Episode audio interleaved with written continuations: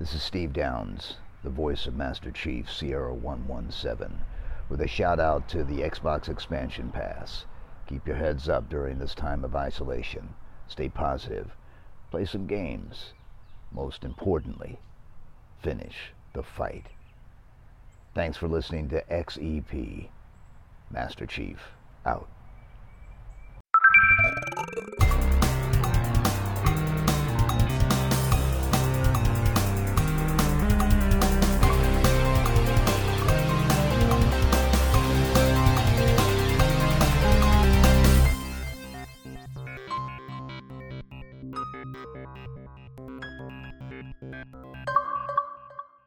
Welcome, one, welcome all to episode 172 of the Xbox Expansion Pass, recorded on Saturday, April 8th, 2023. I am your host, Luke Lohr, the insipid ghost, joined by my co host, the intrepid Captain Logun.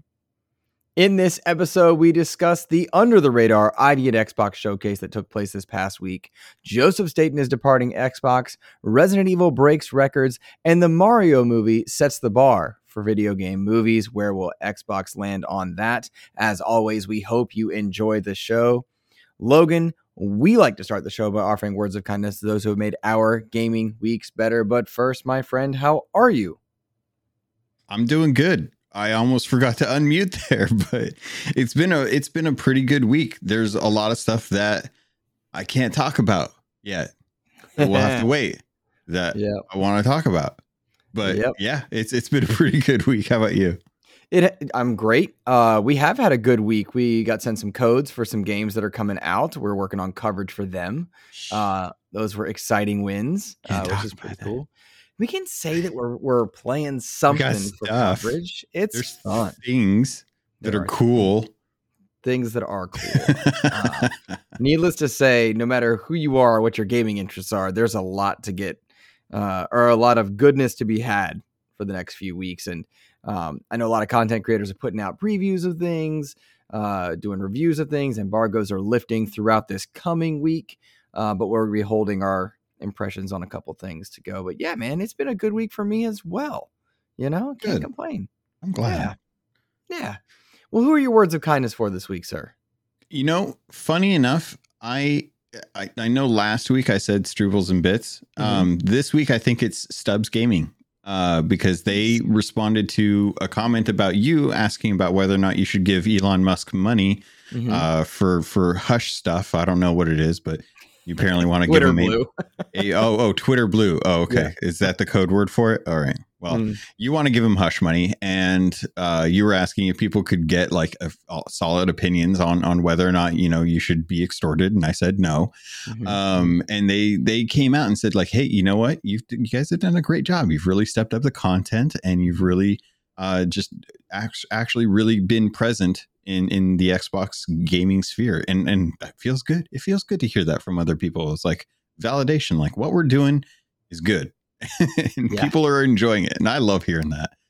Yeah, that was a nice note to to see over on the old Twitterverse. Stubbs, a, a good dude. Um, yeah, that was a cool, nice win because it was unsolicited and just kind. Yeah, You know, yeah, I love it. Thank you for that, by the way. How about you? What was your uh, what was your words of kindness, or where, who who made your week better? Um, kid you not. So uh, I do the show Creator Talk for our patrons. Um, it's for our tier two and three patrons. And Lord Cognito from the Iron Lords podcast came on uh, and chatted VR with me. It was genuinely a fantastic episode. Um, it's making me think about putting out some of the patron stuff like a month later over on YouTube. But he gave me a lot of really good advice off air about how to help the show, how to make contacts with people, creating uh, certain types of of, like pitch decks and stuff, and just generally good advice for being a content creator that is doing it as a hobby. Uh, and Yeah. how to get to, to conventions and stuff. Lord Cog is just one of the standout people. So not only did he give me a really good episode and some incredible takes on VR, uh, which were just fantastic, and he works in VR as well with uh, Meta Yeah. Oculus. Um, we had a good conversation, but he just gave me a lot of really good advice Mm-hmm. off air, which was which was awesome. And Iron Lords, they're coming up on their 300th episode. I want to give them a shout out. Oh, so Um, crazy. So crazy, but I kid you not, XEP would not have happened if not for King and Sov, Addict, Cog, all of them, that just being supportive, helping, advice. So it was just a really nice time to get to just sit and chat with Cog for like an hour. Yeah. off air. So that was cool. It's Yeah. funny you you bringing up Cog made me think of of other luminaries in the industry, and and I and and I feel like it would be a it would be a miss if I didn't thank uh, Kahlief out there for uh, the the advice on jerk cod, which sounds weird, but, I looked into it. We took a turn. I know he did. Yeah, it's Red it- Beast listens to this with his kid slogan. no, so um, what I I didn't realize this, and this is why I asked this. He he posted a photo on Twitter about his uh, he was going to be baking some jerk cod, and I was like, jerk cod, because I eat a lot of cod. Um, not too much Fish, lately, everybody. Fish, not Call of Duty. that's yeah. Sorry, that's probably a better way. you did Um, not clarify that. But yeah, sorry, no. Uh, but yeah, it it now it sounds like griefing on Call of Duty, doesn't it? does. Yeah. Okay. No. Um. So yeah. So so uh, jerk is a type of spice from the Caribbean.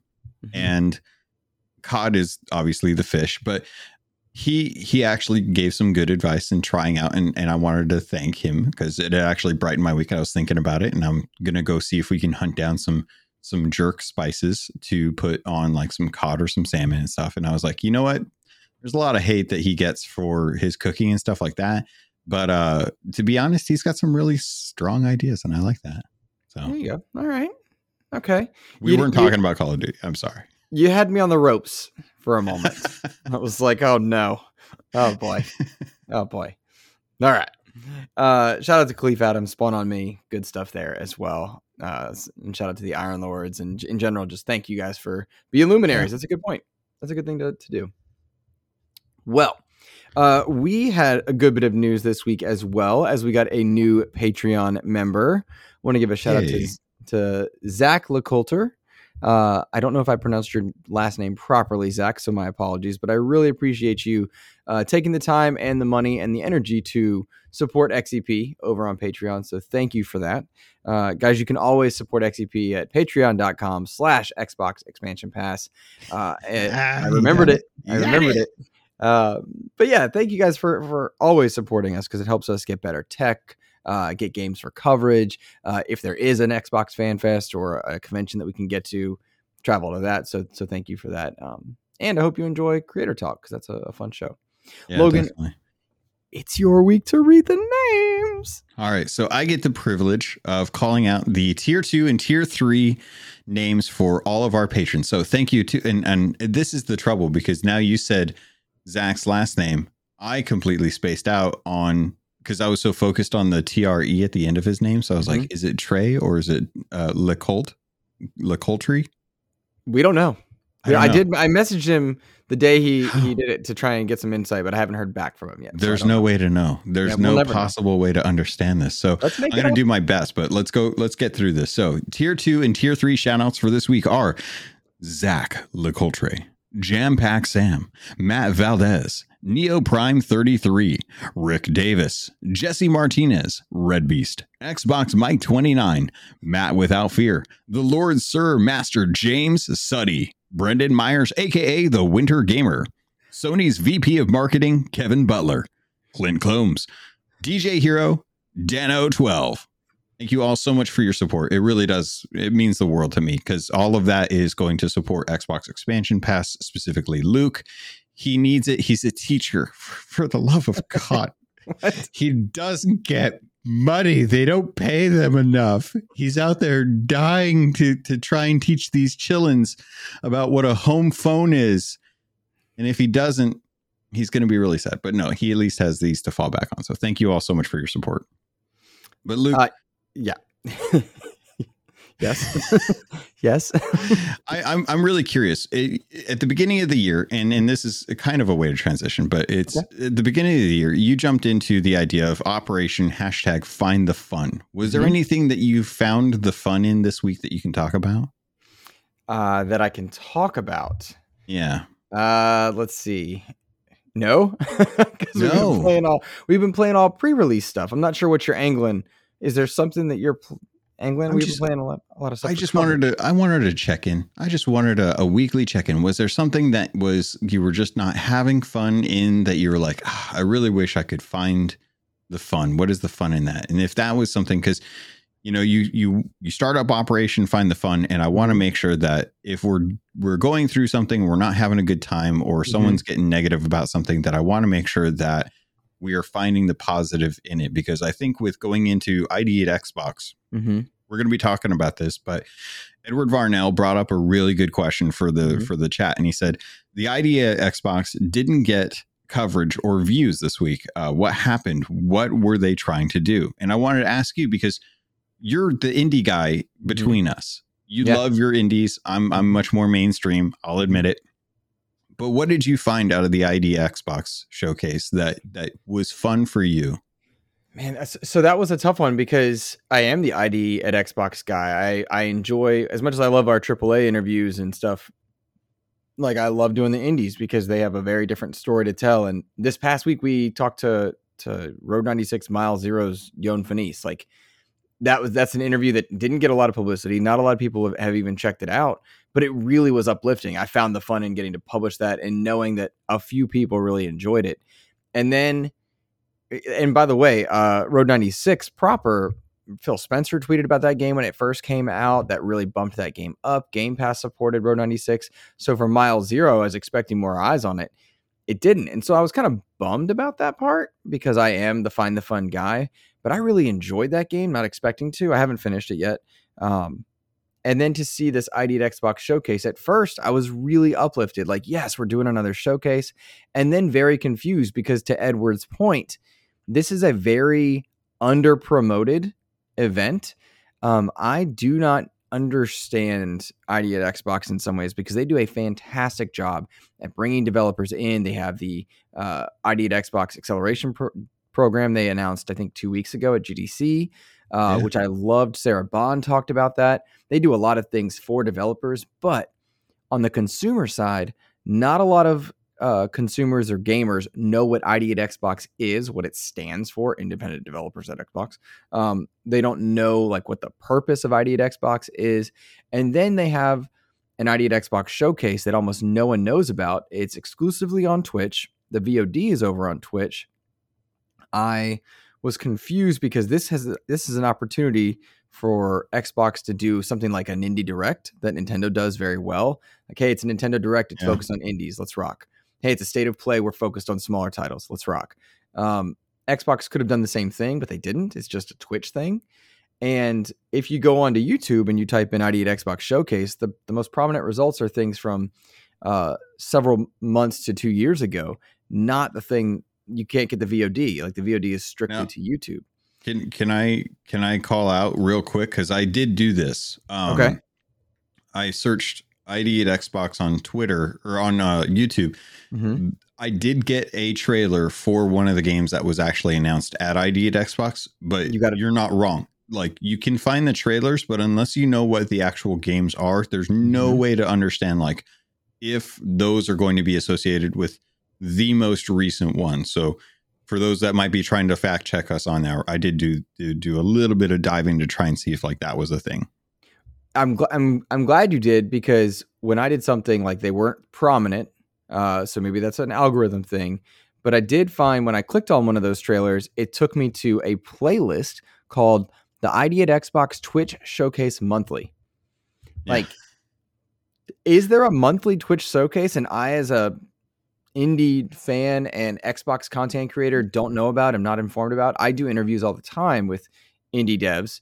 Um, I have like three in the bag right now for for the next few weeks, and they've never mentioned this. I've never heard about this being a thing. Is this a monthly thing? Like, it doesn't matter if it is or isn't. Although I do see you looking up, which I appreciate. But my bigger thing is, why is it not more commonly understood? Because Yeah. I don't know who knows about it, and it sucks because we want to promote indie te- indie teams as much as we do AAA. I remember one of our conversations in one of the past episodes. I don't know, I don't remember what the number was, and it, it was a little too hard to, to kind of look up. But I remember we talked about the the naming for ID at Xbox and whether Mhm. or not that was clear enough to really determine if people understood like what was going on. Like, should they call it something more like the indie showcase? Mm-hmm. And that way, it's it's less of less of like ID at Xbox kind of uh, thing. And you're, I'm, if I remember correctly, I didn't I didn't agree that it ne- necessarily was unclear, but the more and more we look at this, I'm starting to think that yeah, maybe they need to do a little bit of a marketing rebrand on this to kind of call out that these are independent games, like the independent Xbox or the indie showcase uh, for Xbox or something like that. That makes it a little more clear. Mhm. Because if you if you put out a post on April 5th, uh, and this is the in case you you missed it post, like the, in, in the What? first line says we did a thing, and then in parentheses it says again, and it's like reminding people that Right. that that they did this. It's like it shouldn't it shouldn't be like a, a thing that you have to call out as like hey we did another one of these. It should be one of those like Mhm. you're looking forward to this. This should be one of those things that's on the same level as the new games that get announced for Game Pass. And I think what's such a bummer is the work that Chris Charla and his team do is fantastic. They do mm-hmm. so many great things and they bring so many great games to the platform that it deserves attention. It deserves praise. And it should be indie developers vying to get into this monthly showcase the same way they vie to get onto Game Pass. Yeah. But it doesn't happen that way. And to me that's a bummer. I I just I want better for uh for that The- team. The thing though, like we're saying it's a bummer, but at the same time, they did actually get a showcase. They were actually on here and and it was something that was produced. So this is still a step above than what I see um Sony doing. This is still a step above what I think Nintendo does with their Nindies because their Nindies is typically just in like September. Like I don't they might have another one more recent, but I can't think of the most recent one uh that they did outside of the one ones that they do in September. So even if this is like a bi-monthly uh thing, if they if they can't quite stick to the monthly schedule, that's still a lot more showcases that they put out for indie games than the other console manufacturers. And I'm I'm telling you, man, like Nintendo is the home for nin, for indie games. Like if you want an indie game, they're they're pretty close to Steam level as far as games go. There's not too many too many consoles out there that that really put out a lot of indies. Now you can get a lot on Xbox. I'm not trying to say that, but if you want an indie game, like Nintendo will put anything on their console at this point. They don't care what the rating is. They don't care what the type of game it is. It'll be shovelware and they'll have it on there. You can buy it for a buck if you really want to. Xbox is catering a lot more to gamers who want quality content with these indie showcases and I think that that stands out a lot more in my mind. But they they most definitely need to try and figure out like how to brand these a little bit better because I don't know that Twitch is the right place for them, and I don't know that they are getting the attention they deserve. Um, but that that remains to be seen because I don't know how good these games are either. I'm looking up or trying to look up how many people have watched the showcase. And it says Oh, over on Twitch. Mm-hmm. And I Ah, think gotcha.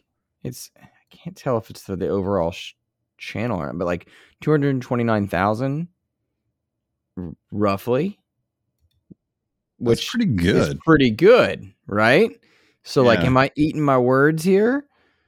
Because to me it would be better if it was curated on on uh I don't know, curated on YouTube. YouTube, or whatnot. Yeah. It should So be what- co-streamed. Yeah, that's what I think too. So if I look at the ID Xbox showcase, it's very strange for it to have 229,000, but then the Minecraft community play day is 210,000, but then the rest of it is like hundreds. So I'm not sure where we stand as far as ID at Xbox's stuff here. Uh, but to me, like 230,000 roughly, pretty darn great. Yeah. So maybe I eat my words and I'm just wrong, but I still don't think modern consumers know. Nonetheless, I mean, I do want to give a shout out to the games that were in it. I see you researching, so I'm going to vamp for just a moment. Oh no, Um, I'm just looking up the schedule Friday at Xbox because they've they've streamed a lot, but I'm looking at these videos and they're they're not they they aren't getting a whole lot of views, and I don't think that they're getting as many views as they probably would if it were gameplay, if it were taken over to uh, Xbox's websites. Like I, I think that's, but I mean, at the same time, it's like, you know, these could be good games, they could be bad games. It it may not be worth it for them to try and flood their their channel, their Xbox channel, with Mhm. uh with all of these game trailers and stuff like that. I don't know. True. True. Well, nonetheless, uh, I want to talk about, I just want to mention the games that were in the showcase if anyone has any interest. I did look through all the trailers. None of them spoke to me in this case, uh, which was interesting, save, save for the last case of Benedict Fox, which I'm slowly Oh, coming around man. on. Uh, That's going to be a banger. everybody that says is- that. And I think I'm just, yeah, I think I'm just in the minority. I think I just, it's going to click with me once I get it. You know what I mean? yeah. Yeah. So- No, that that is that is most definitely going to be a very unique game. It's not going to be for everyone, that's for sure, but it'll definitely be one of those ones that I think everyone's going to be like, "Oh yeah, you know what? That is it's going to be what I think when when people talk about what remains of Edith Finch, I think it's going to be on that level. Like I think it's going to be great little a great little story, a great little game. They've done a fantastic job polishing it and stuff, but it will always kind of sit in that kind of double A Mhm. area, you Mhm. know? It's like just just below Hi-Fi Rush, but definitely above something like I don't know, like a Axiom Verge or something, you know. It's like it's it's good, but it's a little bit better than most. But it's just not quite up into that that high high range. Gotcha. Makes sense. Well, the games that were there: uh, Cassette Beasts, Closer, Closer, Closer the Distance, Coffee Talk Episode Two, Hibiscus and Butterfly, The Explorator, Homestead Arcana, Cabernet, The Karters Two Turbocharged, The Last Case of Benedict Fox, Omega Strikers, and Vampire Survivors: Tides of Foscari, uh, which is DLC. And so, cool. That is that is great that Vampire Survivors is moving forward, man. They've done such a good job with that's such a fun game. I I was pushing against it for a long time, but you know which It's one had me um for a while until I finally saw the enemies was the Explorator. Like uh, looking at the trailer for that and like looking at the worlds, I was like, oh dang, they Mhm. this this could be really good. There were a couple games that were kind of like this that I was like, oh, this this could be a really fun game. This could be really good. And then I saw like the 2D animated enemies, and I was like, oh, Not for you. oh, this is this is not nearly as it's funny, but it's not as it's not what I was thinking it was going to be. And I was like, oh, that kind of disappoints me. This this Yeah. falls into the uh, Nickelodeon category for me. I think it's just a matter of target audience because Probably. all of these games look like they are quality for their genre. I have no interest in playing Coffee Talk or uh, some of the more like t- text based games. Yeah. Um, but I know there's a big market for them and people really enjoy them. And so we talk about finding fun, like rock on, enjoy yourselves. Um, let me know if you listen to this show and also enjoy those games. I think Ellery, uh, they said they play games like this as well. I'm not, maybe I'm misremembering that, but awesome. yeah. I just don't know that they're for me or for like the podcasting audience traditionally, if that makes sense. Um, but nonetheless, I'm glad there was a showcase. Maybe I'm just wrong about the spotlight because we do see 229,000 people. I just feel like nobody knew about it. At least nobody in the content It's- creation space and such. Well, I- think it's it's like they're it's one of those things that's like I'm constantly pushing for IGN to have more coverage of Sea of Thieves.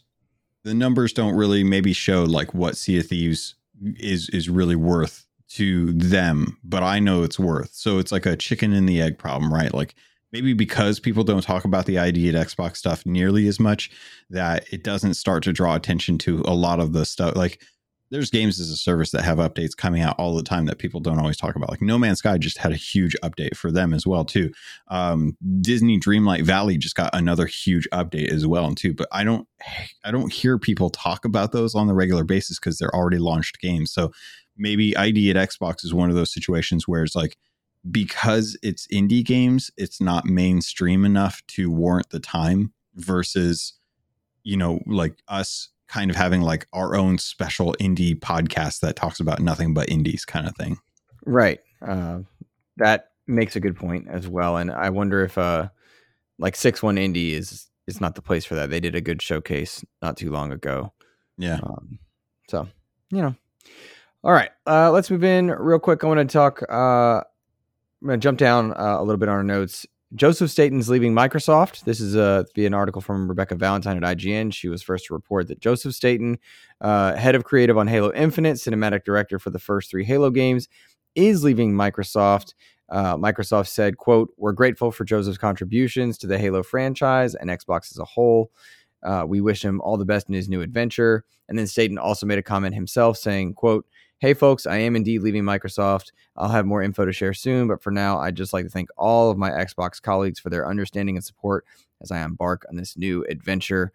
End quote. Uh, guys, if you're unfamiliar with Joseph Staten, uh, he's one of the best known names in the Halo franchise. He was the cinematic director on Combat Evolved, Halo 2 and 3, uh, served as lead writer for, for Destiny 1 while at Bungie. Uh, big name. He's also helped ship several games that were struggling, including Halo Infinite, including Crackdown 3. I believe he assisted also on Flight Sim, but I'm not 100%. But uh, they've often brought him in as a closer to kind of get a project that was struggling over the finish line. Uh, I don't know what this means, if it means anything. Yeah, you had a good take last night as far as like story DLC for Halo. Do you need one? Uh, yeah. Well, that I mean, that's the thing, right? Like Joseph Staten leaving, he's a writer, like you pointed out um, when we were talking last night. And I, I don't necessarily think that. I think people put him up on a pedestal, maybe a little too much. Mm-hmm. Um, I don't see how. Blasphemy. Blasphemy. I, you can call it blasphemy all you want. That's fine. I don't think I don't have the reverence for Joseph Staten that so many people do, but that's because he's a human being and he can only do so much. Um, I think that and and this is kind of the thing is just like I don't I don't see why he would need to be there because everything that he does, he seems to come in at the end of a, a end of a project and take credit. And Lately, I don't know how much he, he, didn't start that way. No, he didn't start that way, and okay. and I mean it, it. You know, he has the pedigree of of shipping games, but you know, going back and watching some of like the Halo Two documentary and stuff, it doesn't really show like he's a very like. It just shows them being the way they were back during that time and that's like how all studios were. So i didn't really see anything like exemplary from the the stuff that i saw. So i've never worked with him. I've never met him. I've never talked to him. So i don't have a basis for who he is or how he works. I've um, met him for the record. Okay. I have met him. Okay. So to me him coming in at the end of a, a, at the end of a project to quote unquote close it mm-hmm. um, mm-hmm. really just shows to me that that is a person who knows how to tell people to cut things and get get something done and to stop like meandering on projects and stuff like that's that's what that says to me and any director could probably do that any director knows how to cut their film so that they can get it below a certain watch time right uh so hmm, when not Zack when, Snyder, my boy, he doesn't cut anything. yeah.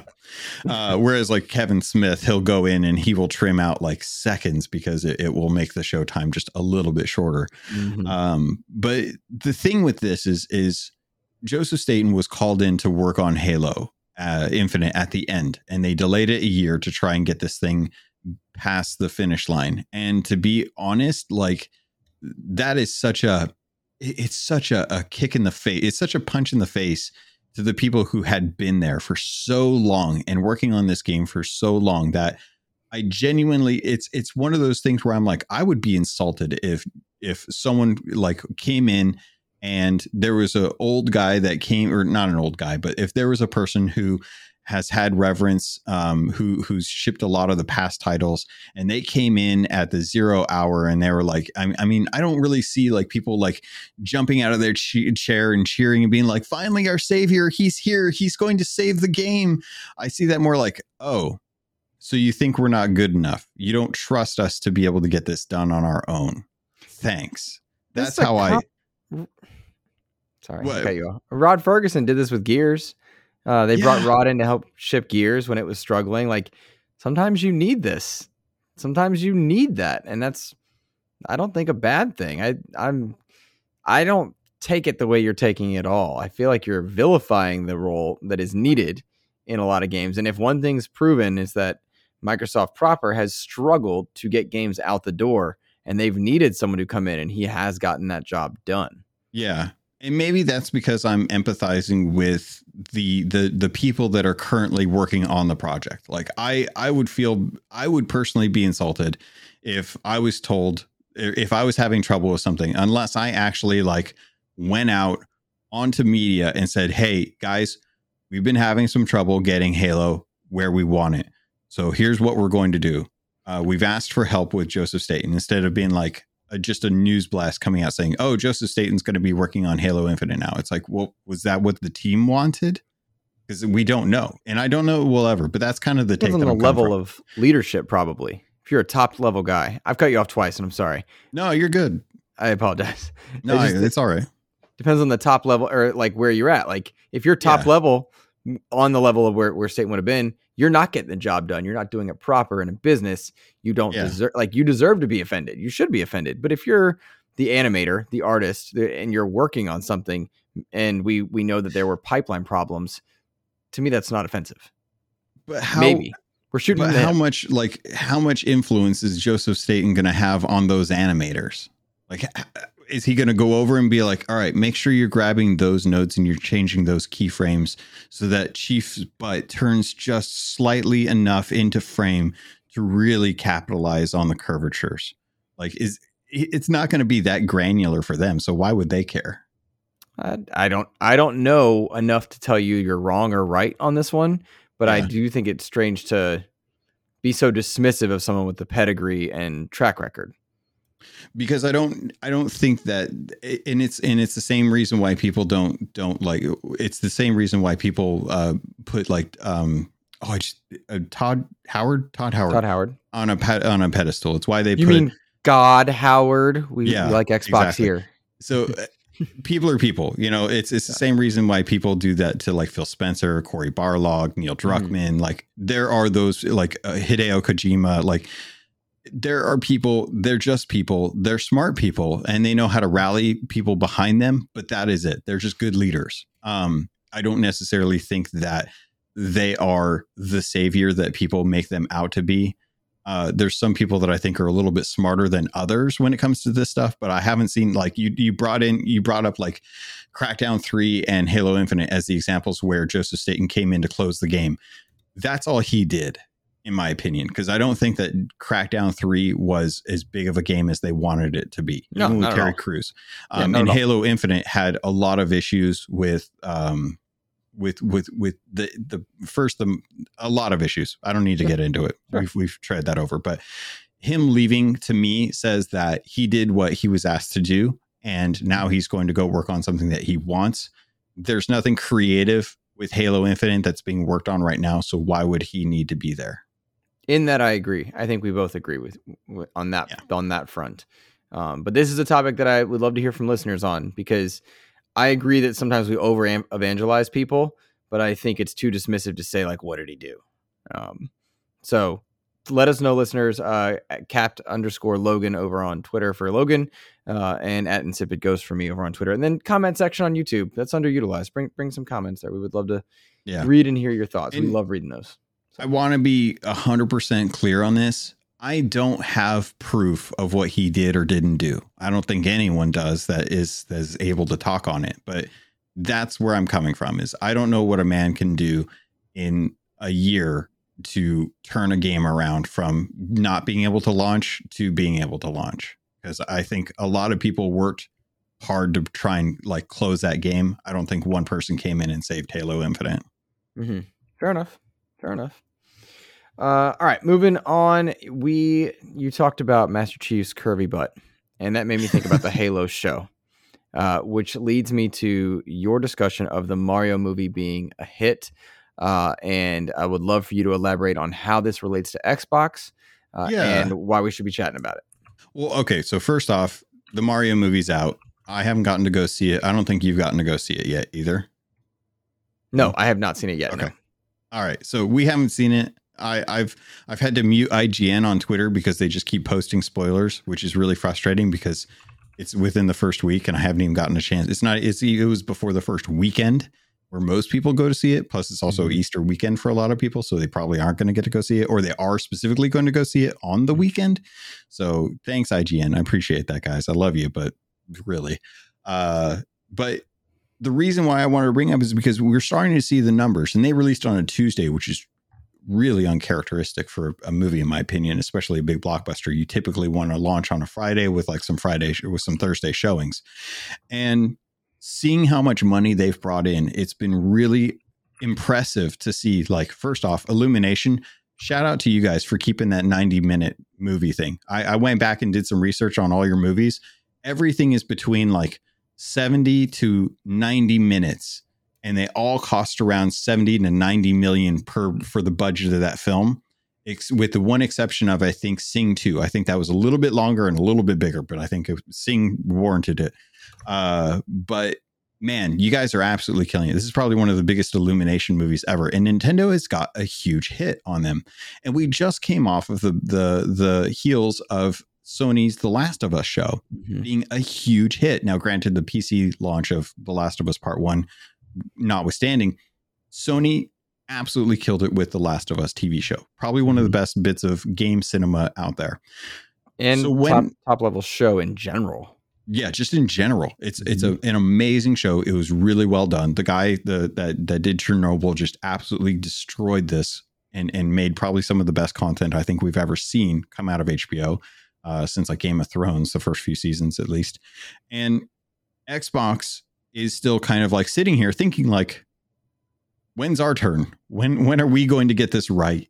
Mm-hmm. and that's kind of what I wanted to bring up is, is like what what IP does Xbox need to use to get their hit in secondary media to games like with with TV shows or with movies I think Sea of Thieves is ripe for the the plucking at this point I think that it would behoove Xbox to find a studio like the ones that did uh, Arcane and take Sea of Thieves and really run with it. Really let them have some fun with that. You know, work with Mike Chapman and the people that are working on it uh, to to actually, you know, Chris Alcock to be able to write that story uh, for a TV show and let them run with it. The way, like, uh, I don't know if you ever saw the movie on Netflix, but there was a movie called Sea Beast. It was pretty recent. It came out last July, and Mhm. it is as close to Sea of Thieves with a How to Train Your Dragon style as you could possibly get Mm-hmm. with giant sea creatures. And I genuinely want to know, like,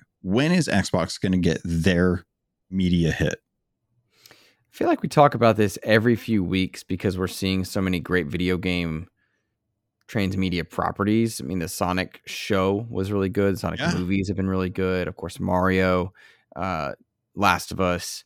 Uh, we got news of what was it, a Horizon show. We got news of a Fallout Yeah. show. Um, I agree with you that Sea of Thieves is ripe. I don't think that's just your. I do think you have some bias because you host Sea of Thieves and you love Sea of Thieves, but also so do I. I love Sea of Thieves, and I think it is ripe for storytelling. Uh, And and the animation style is uh, suggestive of a really good just viewership style content uh, as well. Um, the Gears show on Netflix, I think, has some. Gears has always been a property that I think would translate really well. You could do a horror style movie or film. You could do a Oh, animated, like Oh. hyper violent, like cyber. Alien with gears? Mhm. That would be Yeah. amazing. You could do a lot of things with the Gears universe, similar to, to how they did Edgerunners, you know, where it's animated and, and whatnot. But I think uh, the the biggest thing, like you have Grounded. Grounded is going to be a moneymaker, right? Grounded would be a great TV show. yeah, we talked about that on Xbox Wrap Up Yeah. actually when we did the IP and which why the IP is valuable. I think that's because it's, it so broadly appeals to children. Um, so I don't think it's a matter of when will X which IP will it be. I think there's several that are there. Fallout looks like it's a good candidate. I think it's a matter of they've just missed the mark and they've done a bad job with what they've done, which is Halo. Uh, and I don't feel like they've done another one. They just did a bad job with Halo. That show is bad. Um, Yeah. I'm the fun the fun guy, and I found some fun in it, but not enough. And the- The armor, and sorry to cut you off there, but the armor really, really well done. Absolutely killed it with the set pieces. Mhm. Pablo Schreiber, genuinely a great actor. Like he was a highlight there. He had bad writing, right? Yeah. But like he wasn't bad. He was bad writing. Uh, the woman that plays Halsey, good actor, bad writing. Um, Yeah. And so there's a lot in there that was like mix ma- mismatched budget and such. So I just think that the show is bad, and Xbox has plenty of opportunity. They just haven't been able to seize on. I think there's a lot of organizational problems with Microsoft um, that is next up for them to fix. They fixed a lot of things in the last 10 years, a lot of things. Yeah. From bad hardware to bad policies to bad back compat to having better hardware to, to bringing in uh, content for their subscription services. They've really done a lot of turning around. But in the realm of film and shows, no, no, and that shouldn't be their priority at the moment. You know, they they they didn't touch VR. Uh, looks like they're not going to touch mobile gaming, which which is our next topic. Smart, you know what I mean? Like focus on what you need to focus on. But if you're going to focus, don't don't put out a a bad TV show next to some that are setting standards. Because prior to Last yeah. of Us, there were still great examples of games to to film. Do you think Joseph Staten would like would people be excited if they found out that the next Halo series was going to be more truthful to the source material and that Joseph Staten was actually writing on it? Hundred percent. However, for context, they're they've already done written season two, and it was the people that it was a d- whole different team. Team one was fired.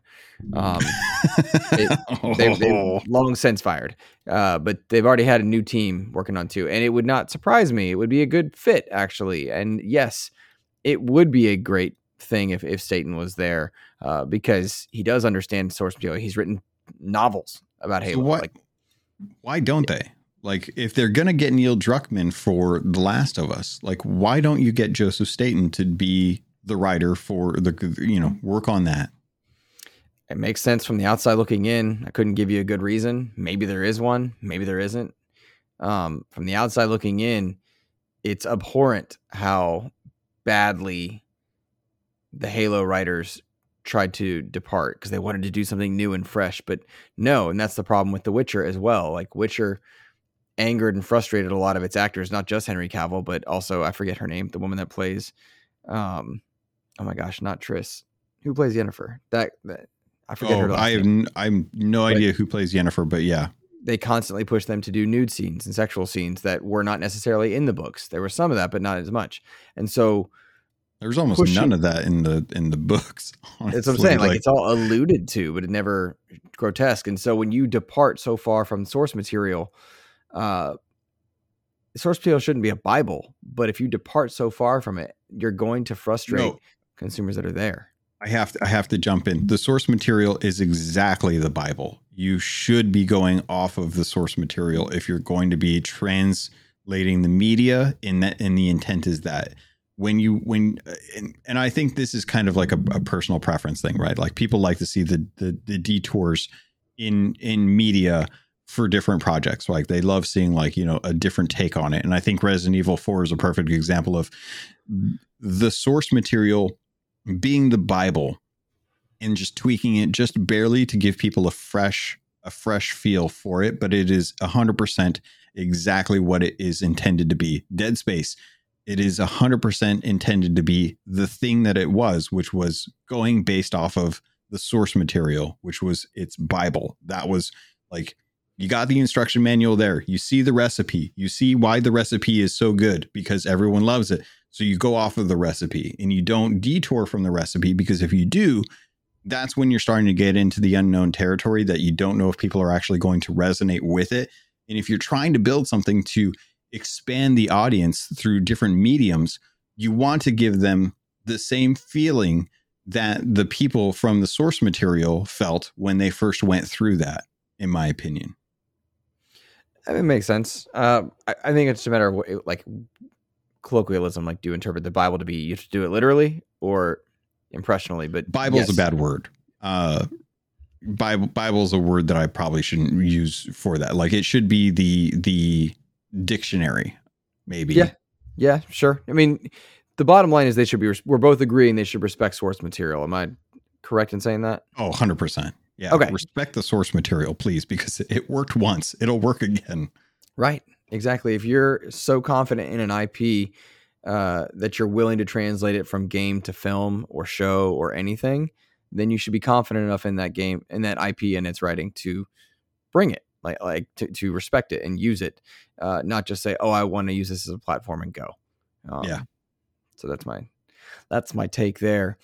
Uh, we referenced a a new device by Sony briefly uh, in terms of like why Xbox isn't on, in a mobile space. Uh, Sony was re- rumored in the wake of their PSVR 2 disappointment, which sucks because it's good tech.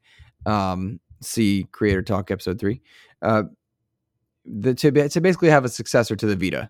Uh, you know, next to the Steam Deck, next to the Logic Cloud G2, uh, next to the Switch and the OLED Switch and whatever Switch 2 is going to be if that ever uh, shows yeah. up. Bottom line, Sony might be making a new handheld that is a successor to its Vita, which I could totally see them doing. And I loved my Vita. Um, you had a question for me and for our audience about that, though. Yeah. So this was an interesting thing because um, one of the main things that came out from some of these rumors and leaks is that the the codenamed Q light that is coming out is supposed to be something that is a it's it's kind of like a Wii U effectively. Like it is the streaming service. Like you're not going to be playing games natively on this thing. You still have to have a PS5, and this is going to be like an eight inch screen on a device um, that will stream your gameplay from your PS5 to this device not unlike a Wii U. And for all intents purposes, the concept behind the Wii U is exceptional. And if it retains the power of the PS5 and just streams that data to you, then it's kind of like remote play on your Vita or the the PS5, uh, or not the PS5, the PS TV. I think is what it was. And um, what I wanted to talk to you about this was is I I would be excited for this um, if it was something for like Xbox. Like if Xbox did something like this, and the Logitech Q offers this, but the price point for the the Logitech Q is too much for me. So I wanted to ask you, like, where are you with? First off, Xbox getting in the handheld market when you have phones, you have the Logitech Q, you have Steam Deck that can play these games natively or streaming. Mm-hmm. And also, where are you with a price point for these? Because an Xbox Series S is 300 bucks, 200 if you got it on sale at uh, Black Friday last year, right? Looking at the Logitech Q, that is a $300 device for just streaming. So, mm-hmm. like, Xbox doesn't need to be in the handheld world, but is there is there a universe that you could see yourself wanting that and then what is your your price point for that uh, so the price point for, for any type of mobile device, no matter what it is, to me should be max at 250 $250 is the max. Um, mm. And I know that sounds strange when you look at the great tech that's in like a Steam Deck, right? Yeah. Uh, but the question is like, what are you trying to do in the mobile space that you wouldn't do on your TV or that is better suited to be mobile, uh, or if you don't have the ability, space or otherwise, for TV? But when I look at proprietary hardware, secondary hardware that's necessary to happen in conjunction to an ecosystem. I look at PSVR 2, which disappointed, uh, aiming for 2 million units, got 230,000 out. That's a massive disappointment. That sucks because yeah. the tech is good, right? Like the tech is good, but they didn't even hit half of what they wanted to do. And price point's a huge part of that. You have to spend more money on a PSVR 2 than you would on the console proper. So you have a market within its own market, which is a negative, right? You're saying, all right, we're going to sell games that you have to have special hardware for in conjunction to the hardware standards. So you that's a big buy-in. You're looking at eleven hundred dollars to play a VR game if you're starting from scratch. Um, which just to jump in there real quick, if you want the kind of quality that the PSVR 2 has, that is on that is market expectation for some of the headsets and the systems mm-hmm. that you need out there. So it sounds like a lot and it is mm-hmm. for consoles, but in the VR space it's not. A good clarification to make and and yes, like the tech is great. The the cost to tech is also great. PSVR did a lot of good things there, but they entered into a market that they didn't need to be into uh, that mm-hmm. I don't think gamers are asking for in masse. And that's not to say they're not enjoying, that does not say people aren't having fun with. But if people were asking for this in mass, we would see Meta's Oculus, we would see uh, Half Life Alyx blowing away sales, we would see units off shelves. Um, and you can call it finances, pandemic, availability. One reason or another, it's not happening. And so I don't think there's a need for that secondary device in the most popular like PlayStation's bar none the most popular uh, hardcore gaming space, and then you you go in the casual space, and it's Nintendo. And even then, like you see Nintendo's secondary efforts not really get as much love, and I think that's a that's a not a one to one comparison. Yeah. Like that's not a one to one. But for PlayStation, which I think is the bo- closest approximation to uh, Xbox, they're not selling and moving units for their secondary device. And so, what would Xbox do on a secondary device that they're not willing to do on non-proprietary devices because they're wanting to get GameStop or GameStop. They're wanting to get Game Pass onto other devices and they're making it available on TVs that are that started with Samsung and is rolling to others. They want to get their streaming service. Uh, it's not natively onto Steam Deck, but a lot of their games are Steam Deck verified because they put out games day and date onto PC, and many of many of them, most of them get to Steam and they are Deck verified. Uh, a lot of the Game Pass stuff plays really well on G2. Uh, and then you look at kind of what they've done with Backbone and Razer Kishi, and like there's a Razer Kishi with an Xbox button on it. Xbox's goal is not to create hardware. Xbox's goal is to get you into their ecosystem. And so creating a proprietary device would de incentivize these hardware makers from partnering and wanting to feature Game Pass when really what they just want is to put stuff on there. And we've already seen examples of why they shouldn't go into the hardware market. So that's my counterpoint. So I I see where you're coming from. I think what Xbox does, and and and to be clear, to kind of touch on a couple things. First off, I think PlayStation VR two is a loss leader for some PlayStation. I think they're trying to drive that uh, market by offering good quality first first party IP for for hardware that is is very accessibility dependent. You have to be able to have vision. You have to be able to not worry about motion sickness, and you have to be able to have uh, most functionality of your body. So first off, you have to be very access uh, accessibly enabled to be able to even access PSVR 2, which is I think an inherent issue with VR in general. Um, but they are willing to be a loss leader on that. They're willing to lose money knowing that that is a market that they have to grow and nurture if that market is to survive. That's why I think them making a handheld is kind of the like scoop up the the cash because they know people aren't going to buy or have access to buy multiple PS5s. So selling a smaller handheld um, is kind of their way of scooping up the smaller market of people who may have a PS5 but don't always get to access it on uh, their main TV that they get to do it. They could they could kind of have it through the smaller device, or if they happen to be abroad and with good internet, um, they can remote play in and have a dedicated device like that. I Mhm. think what Xbox does, and you see this, and I'm trying to look up the the name of the company that makes that screen for the Series S. Do you remember what that company's name is? I don't, but I know the device you're talking about, and it looks cool. Um, Upspec. Upspec is the company that makes that um, portable screen that you attach to the back of a Series S, which is fantastic because the Series S is a really small device already, and it powers off of your Xbox. You just need the one one cable, and you fold up your Xbox Series S, and you've got a full console with a screen portably, and that to me screams what the Switch was uh, before we had the Switch because we've had screens for like we've had screens for uh, PlayStations, we've had screens for GameCubes, we've had screens screens that that attach portably to consoles for a very long time, dating well back into the 90s.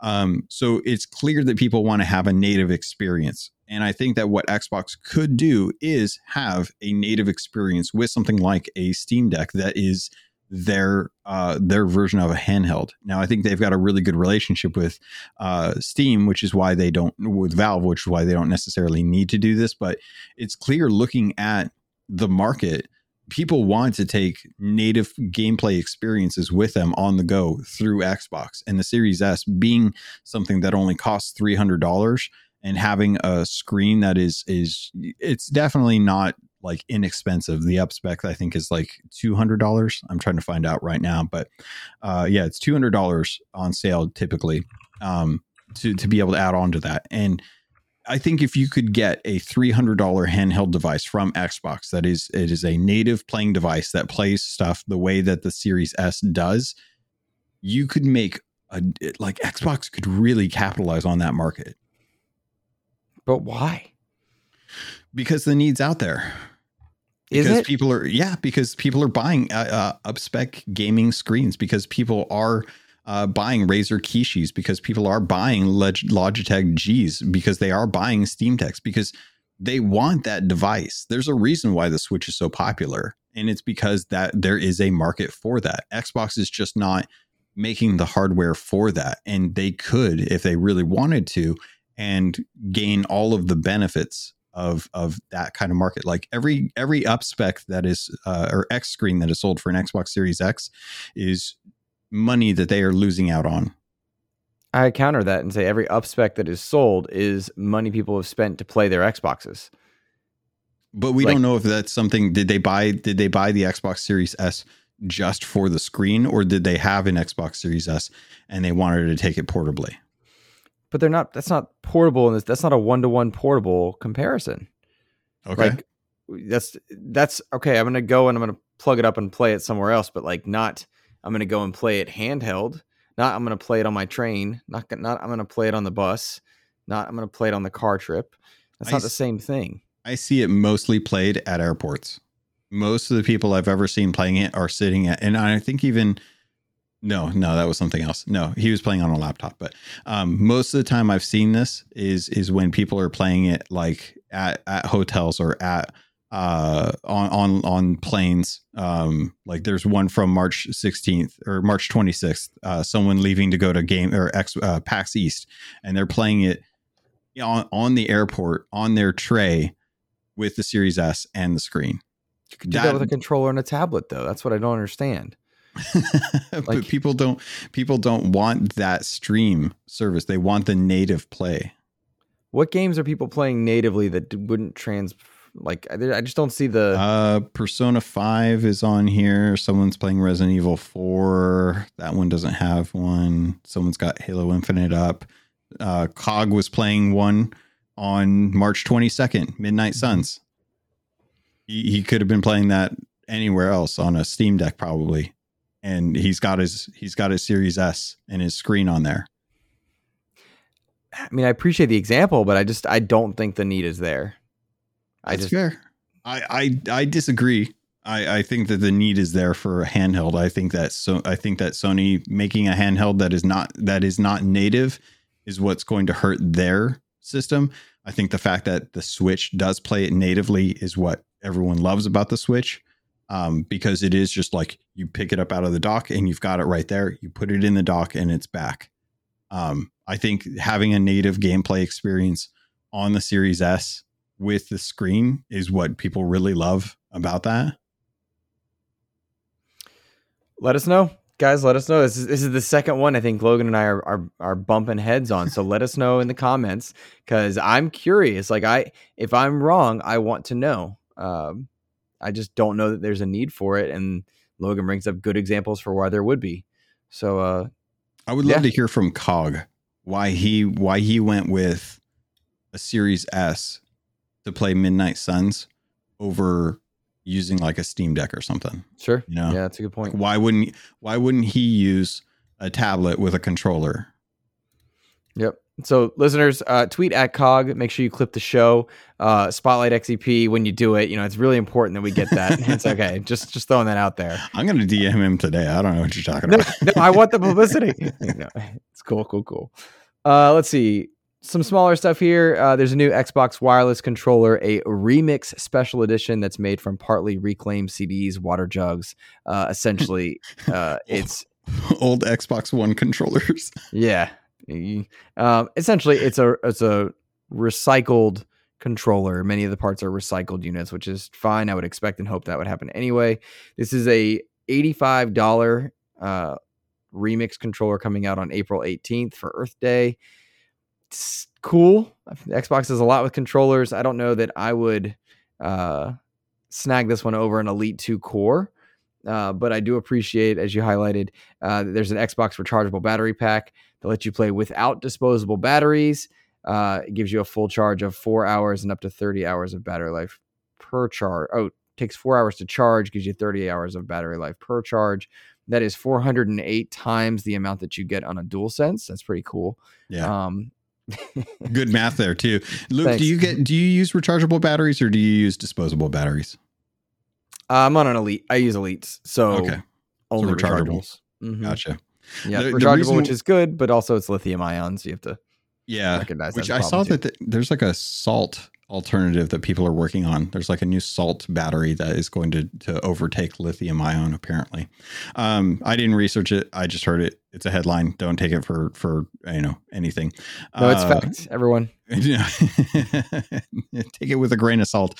Uh, I I like this because um, Xbox this whole year has actually been putting out some really fascinating changes to the the hardware to try and optimize the enemy energy efficiency. I don't know if you've ever turned any of those on, uh, but I think that they're great ways to kind of save energy. Every month, I get a, another email from my uh, energy people saying like, "Hey, you're trending higher than you normally are," and I'm like, "Yeah, I know because I work from home."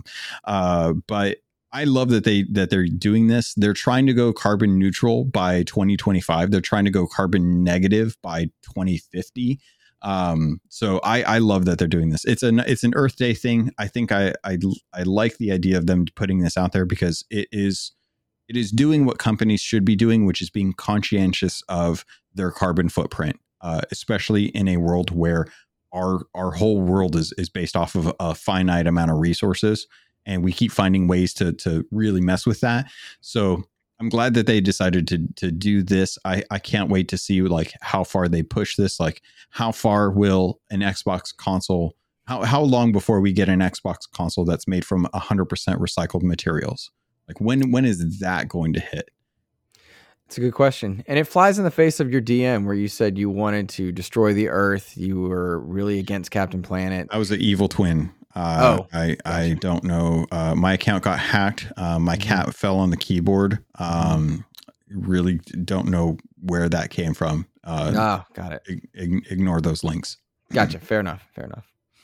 Uh, some smaller stuff here. Uh, Resident Evil 4 has crossed 4 million units sold, which is amazing. Resident Evil 4 is a game that I absolutely love.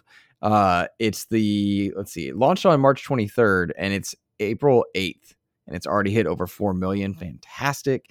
Uh, let's see, this is up from 3 million, which was two days after launch. So an additional million. Mercenaries, mercenary mode, which is essentially its horde mode, uh, came out on the 7th of April. So that's really cool. And if you guys missed our impressions or on it, uh, that's last week's episode.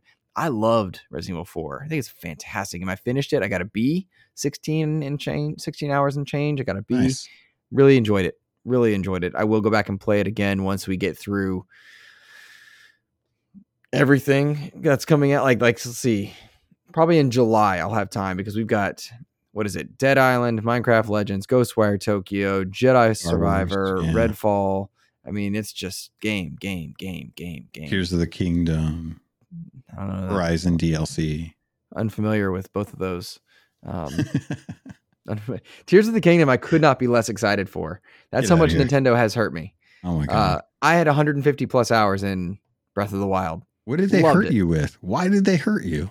What did they what, like? Like bad they're business bad. prac- bad business practices, Well, bad at game preservation. Uh, their hardware is severely out of date. Um, they refuse to update it. They refuse to to respect customers. They spit I- in my face. Actually, Can't night. refute that. Uh, they they they they walk into my room when I'm not looking and they spit in my mouth. Um, really I mean, I hadn't said it can't- like that. I I, wish I hadn't made that analogy. I was trying to make that funny. I can't. Uh, you know what it reminds me of is the Drag Me from Hell, where the the lady is like puking all of the bugs into the girl's mouth. Like that's Okay. that whole scene. Oh, All right. Drag Me to Hell. Don't watch it. Um, that's one I should have talked to Miles about. Sorry, separate note, weird tangent. Um, yeah, I I can't refute you on those honestly, but Tears of the Kingdom, I think, yeah, that's just one of those ones where I just, I, I Zelda's too much on my blood. I'm gonna be playing that. I can't wait till the end of the month when I get my OLED. It's stupid. I know it's it's stupid, but I can't wait. Well, it's not stupid if it makes you happy. You if you're finding the fun, it's just I can't get excited for it. I can I- have stupid fun. It's okay. Absolutely. If you got the money and time, rock on and enjoy it. No, I Um, don't. I don't I don't see buying an OLED. Like I have a uh, a Switch, but I would hook it up to my OLED TV to play it. I wouldn't play it. See, that's the thing for me is is I have the nice OLED TV and I do play on there from time to time, but th- like knowing that I can, and, and this kind of goes back to the reason why I would love to have like an Xbox handheld thing instead of having to use my phone or a stupid, I don't have a tablet. Um, is there's so many times where I like just chilling on the couch and my wife will be watching a YouTube thing on like, you know, someone walking around a Disney park or something like that, or she'll be Mhm. watching one of her shows and having the ability to just kind of like pop it up out of the dock and sit down and be on the couch and still be present and still be doing my own thing. I actually really like that. That's that's one of the things I like about it. And and if Xbox were to do that, I would probably buy one of those handhelds because the the way the ecosystem set up, it is so perfectly set up so that you can go from device, device, device, device, device, and immediately access the game that you want, be able to get your save data immediately, pick up where you left off. Like it's all there. And it's like it's just it's it's so easy. It's it's almost insulting that they aren't going for that because they are trying to rely so heavily on so many other devices. But that's kind of why I want that OLED is because if I want to play it, I want to play it with one a fresh battery. My my battery's old. I'm going to be I'm going to be spending a lot of time on Tears of the Kingdom when it comes out. I'm going to burn through that battery. And two, I just want to have like a bigger screen that's a little better quality. You know, I'm, I'm 40. My eyesight is is constantly getting worse thanks to PSVR 2. You can quote me on that so that when the lawyers come later, I'll, I'll have this. Uh, but I want to have like that that the best experience I can, the way I had it when the first game came out. Look, That's ki- that's kind of where I'm going. Sorry, I didn't mean to leave you on a non sequitur there, but no, it was good. It was. I enjoyed it. You don't need to segue everything. I uh, I appreciate yes, you. I do. It's it's an unfair pressure you put on yourself. I enjoy the, know. the kicker though. Uh, some some other smaller stories here. Uh, Loop Hero, Iron Brigade, Ghostwire Tokyo, NHL 23, and Minecraft Legends are all in our next Game Pass update. That's pretty darn cool when you think about it. People are loving Loop Hero, Have Iron you played it? Brigade. No, I'm not. I've not. I've been playing the other thing that we're playing. I suck at it, but I love it. Do you? And I, I yeah, love talk it. about it, please. Dude, Loop Hero is one of those dumb games that people say, people tell you Loop Hero is a game that you can just ignore. You can't ignore that game. If you ignore that game, you're gonna you're gonna miss out. I haven't figured out like the whole game, but I've had it on my Steam. So when I do podcasting, I usually listen back to the audio because I just do audio for a lot of it. Um, but Loop Hero is one of those games that I can have that I don't need sound on that I can just watch. And all you do is you just build a little race car track or you have a little race car track for your little your little hero and he does a little clockwise circle and you get these cards and the cards just they're they're like um it's kind of like a dungeon master throwing the dice and dropping an enemy on your hero that he was not expecting and watching him have to do battle with it. And if your guy survives, then awesome, you get the you get the the loot and stuff for that. And there Mhm. was a game that came out back in the 90s that's that's essentially Loop Hero but with bars. You know like you remember the old bars that would fill up every time eh, we see it now whenever we like download a game but every time you had to open up a program or something or every time you had to do something back in the 90s you would get this little progress bar. And that's what this game is. It is a progress bar that fills up, and all you're doing is watching the enemies come at your guy. You use different classes to determine like what your play style is. Like I usually go warrior, and I usually go with a, a ton of vampirism for life steal and a ton of uh, uh, like just crit to try and, and kill enemies as quickly as possible. Um, and it's just one of those games that you can just sit there and chill with, and you can ignore it if you want. You're not going to optimize it, but you can you can literally just let it play in the background and whenever you get to the point where you feel like you're going to die you can you can tell your little guy hey don't do the next loop let's end it here and then you're Mhm. good until you you start to kind of build up your stats and your gear and you get the right loadout for taking on like the the boss for that level and then you move up to Mhm. the next level and stuff but that's a good one. I don't think people should sleep on that, and it's going to take a little bit of learning curve to to get the the gist of what's going on. But very in depth game for how simplistic the loop is, kind of like how Vampire Survivors is. hmm That's one to check out then, because I was not gonna. I didn't even plan to like look at it. So I'm glad to hear that uh, you're liking it and that there is that draw to it because Yeah, uh, I It's saw an- it and I was like, man, it, it's a great way to start off a good month of Game Pass. You know?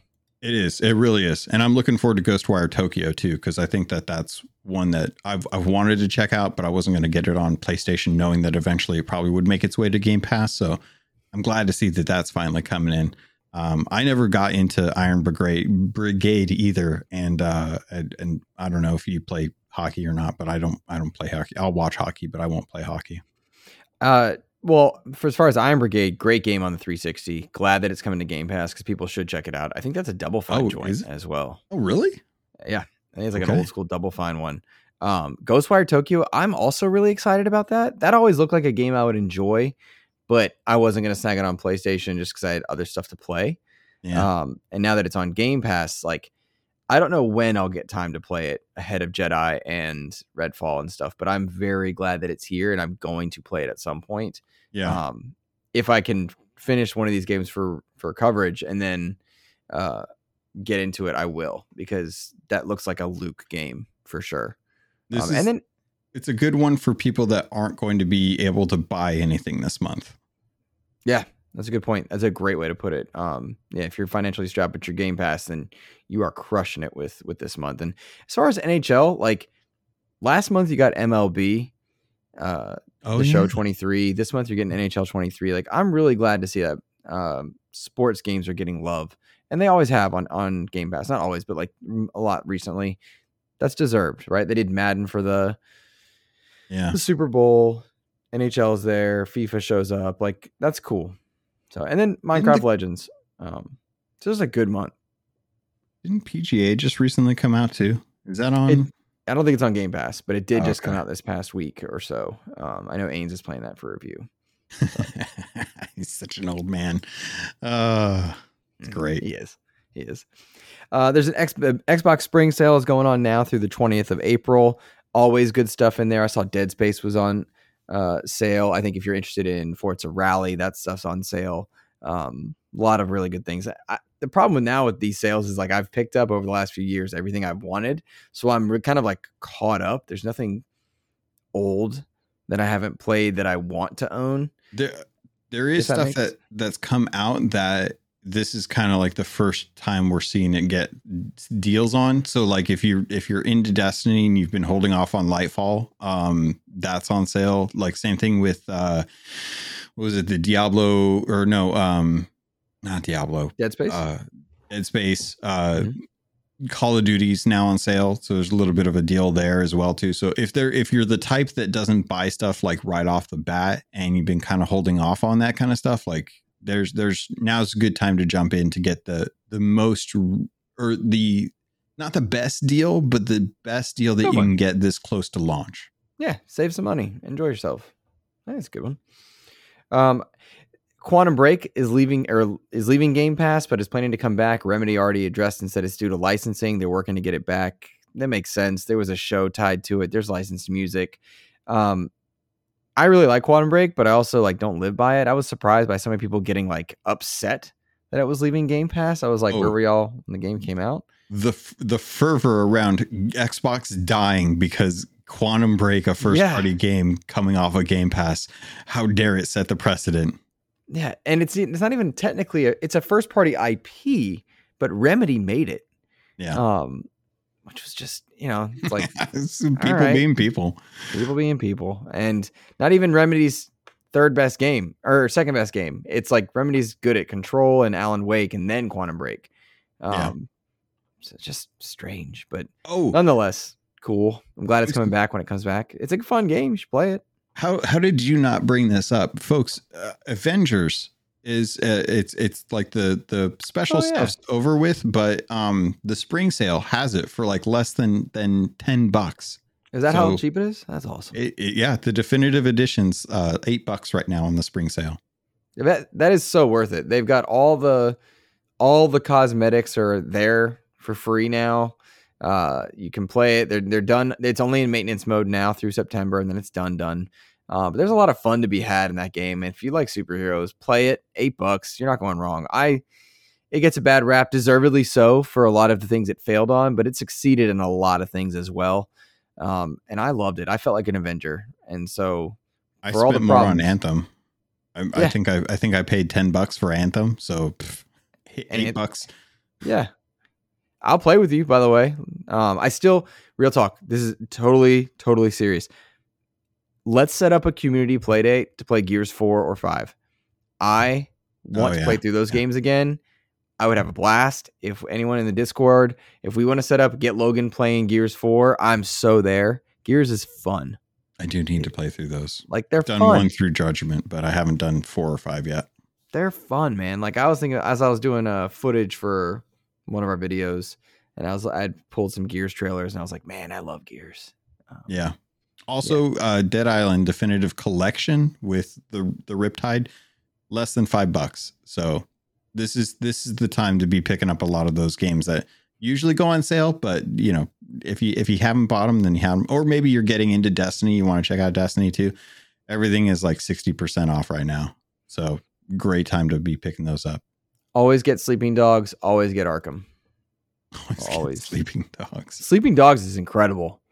I have Un- no clue. Unironically, it's one of the best games of the 360 generation.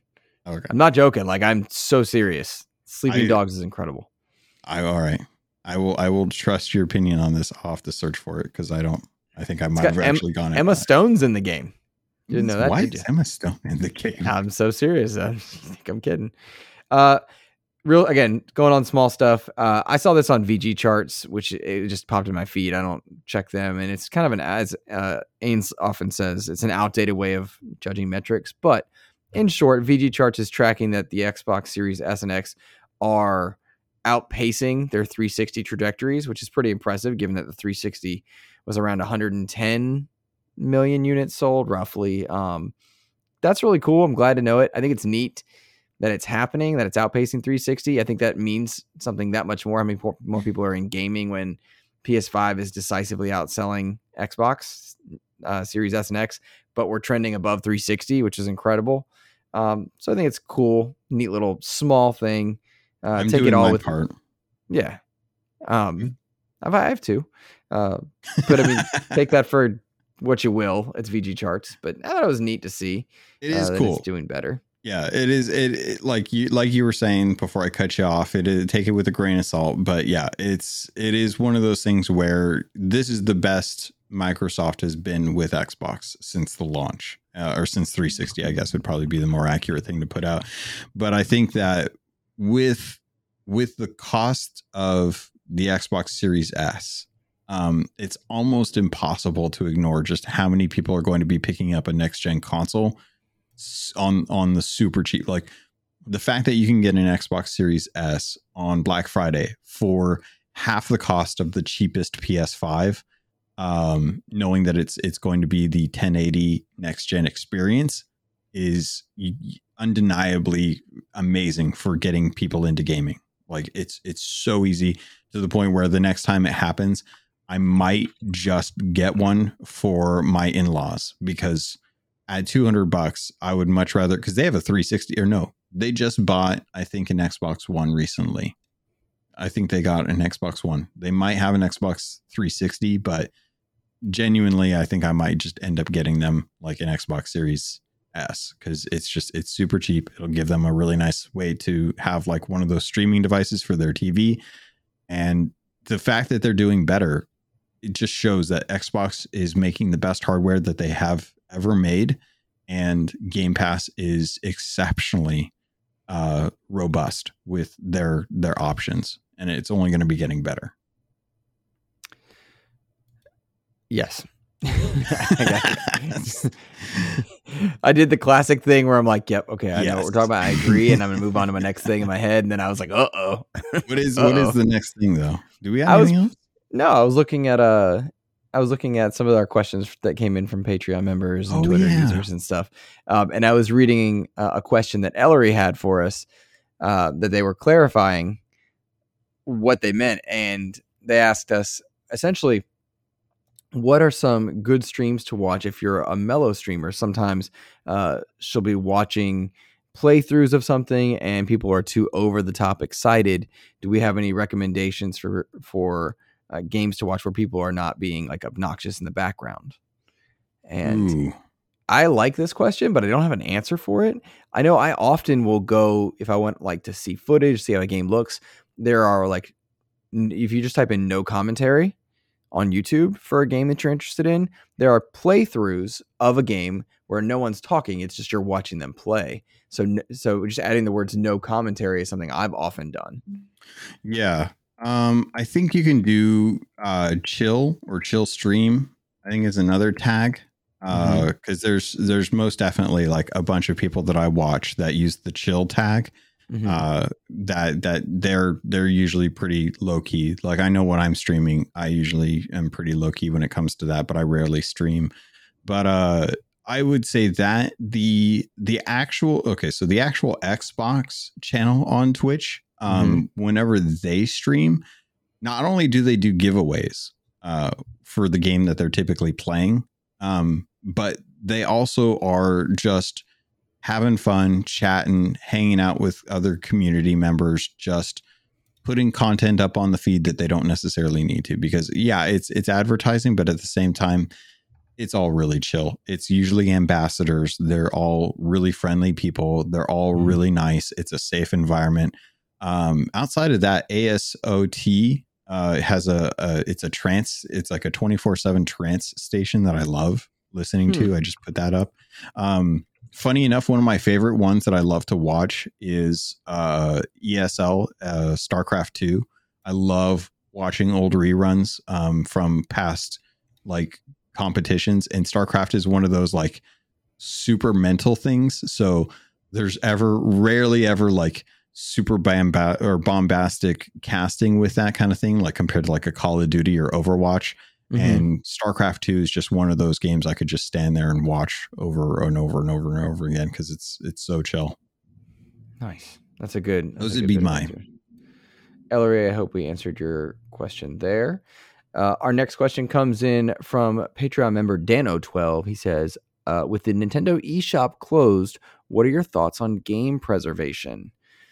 And that's kind of goes back to why I'm frustrated with Nintendo. They don't do a lot for that. I think game preservation is super important. I hate when games are put out, especially great games that are locked behind control schemes. It's kind of a uh, a bummer, and I think that's happening more and more.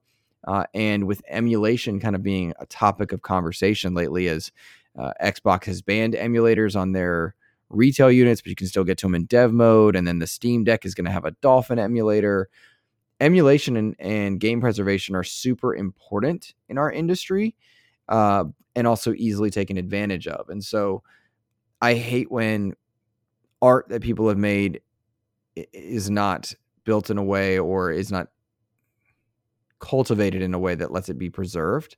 That's not good. The counterpoint to that is it's too it's very easily abused. And so I really appreciate the efforts that Microsoft has gone to to make back compat a thing. I think another effort could be yeah. done as far as physical, like yo, if you got the disc, it can play it. Um, I think that's an important thing to do on some level, but game preservation is important, and I think it's taken too lightly uh, by some companies. I, I I agree with what you said. I think that the Nintendo eShop closing, um, it's a real shame but at the same time they they know the analytics for what's being accessed on there. I think it's good to give a, a, a wide breadth of uh, space for people to know like when that's going to happen so that they can go try and get those games get those access or access to those games if they want. Uh, i do have a question for you though that is kind of a follow-up to what you're talking about. How do you feel is is the onus on the manufacturer of the hardware or is the onus on the developer to make sure that their games are moved forward to different platforms? The the onus is on the platform holder uh, in some ways because you don't want to lock people out of things. Um, this is a tough question to answer.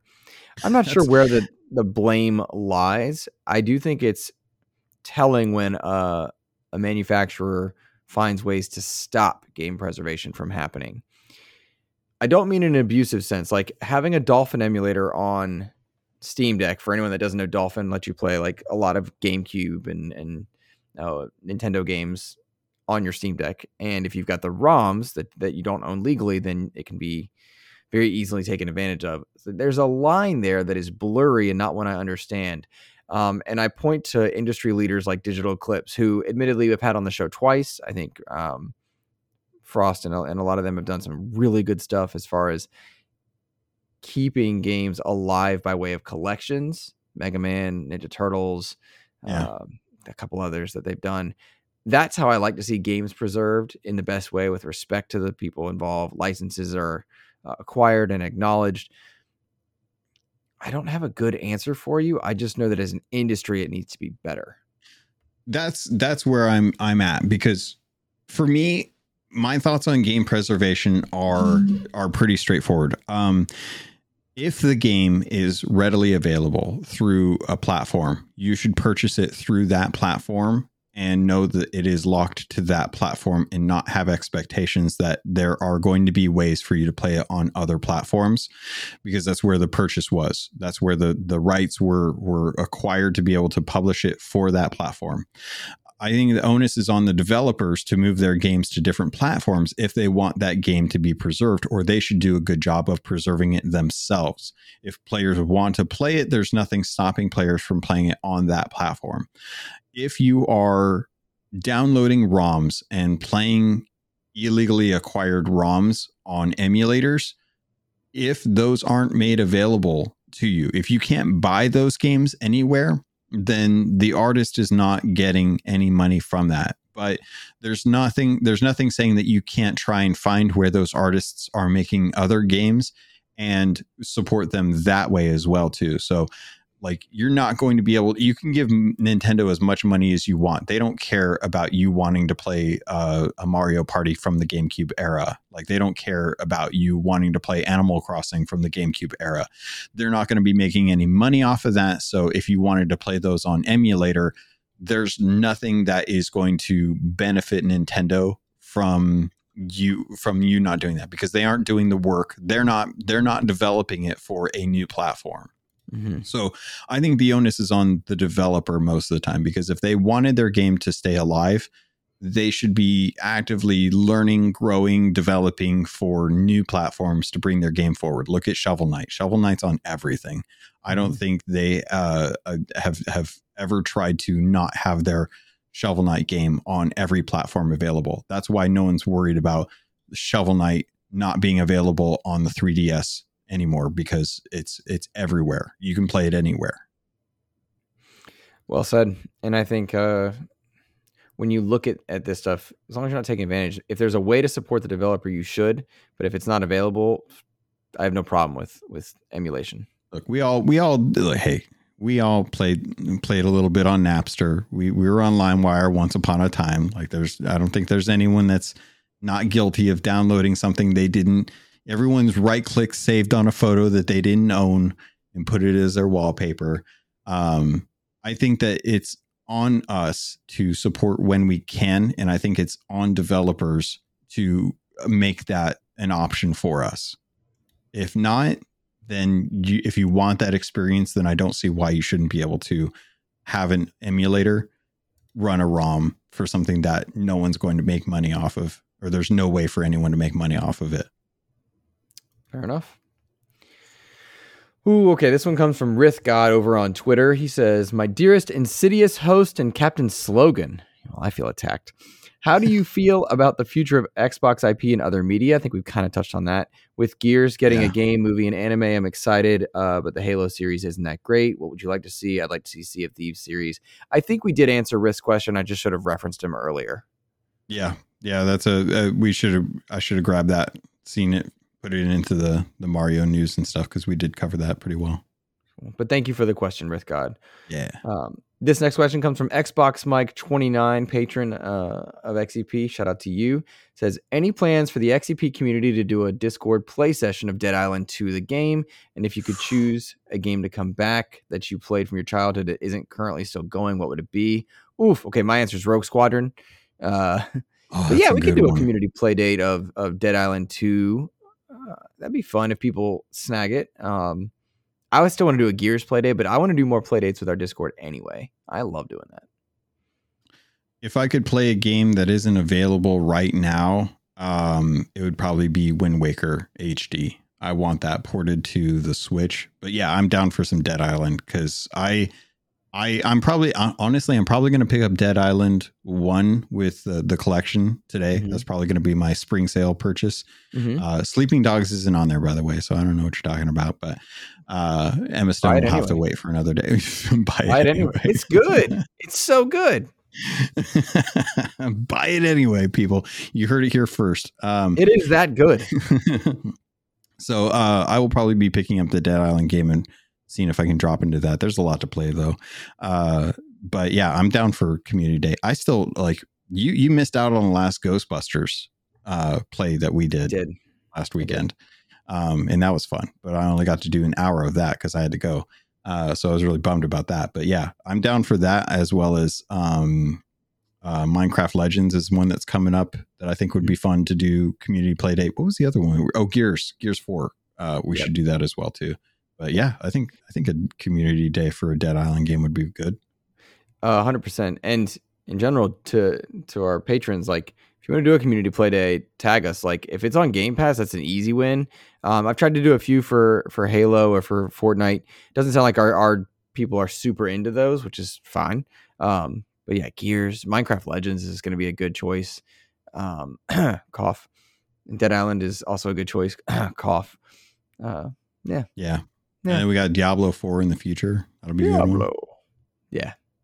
So, uh, Logun, I want to take a moment and shout out. We have some upcoming interviews, which I'm excited for people to see. Swordship is happening. That's coming up this next Wednesday. Sea of Stars. And oh, I have Sea of Stars and Strayed Lights are kind of my next ones that I'm announcing that I'm doing. Um, and I'll be soliciting questions from our listeners and Patreon members for Sea of Stars and Strayed Lights pretty soon. So that's kind of cool. awesome. Yeah. That's exciting. Yeah. Also, just to, real quick, I wanted to address uh, Golden uh, Golden Gamer Gold, yeah, Golden, Golden Gamer, Gamer Graham, Graham. which is a, a tongue twister. Um, their question, as far as like the the guts of the PS5 and the Xbox Series S, if you took out all the guts to see which one had more Easter eggs, Sony doesn't have humor. They don't understand jokes, so Easter eggs are lost on them. It's true. That's all I want to say. It's true. and we know there's a lot in the in the Xbox for sure. Yeah, Um, but They still care. not they care, but they don't have the Konami code on the back of their controller. So like, who does? you even gamers? Stadia? Oh my god! Hello. wow, low bar. yeah. Uh, Logun, what you got coming up for Keelhauled? Um, nothing much. I actually don't know what I'm going to be talking about this week because it's it's like we're in the the lulls after the fifth anniversary, so I have no clue what to to even discuss on this week's episode. Um, but I'm sure Such there'll be something. Yeah, it was a really good episode. Um, there's stuff to do though, but I'll have an episode out this week. I don't know what it'll be about. I got uh, the whole weekend's like completely busy for me, so I got to figure out when I'm even going to be recording. But it will be out on Monday regardless. Nice. I need to come. I need to join you on a, on a Keelhauled sometime. You want to you want to join this week? You want to save me the trouble of having to come up with a with a, a show notes? Uh, maybe. I don't know. I'm doing a baseball game tomorrow with my wife. So Oh, tomorrow tomorrow is out for tomorrow is my wife's birthday, so I'm I'm Oh. not doing anything except doting on her tomorrow. Smart man. Smart man.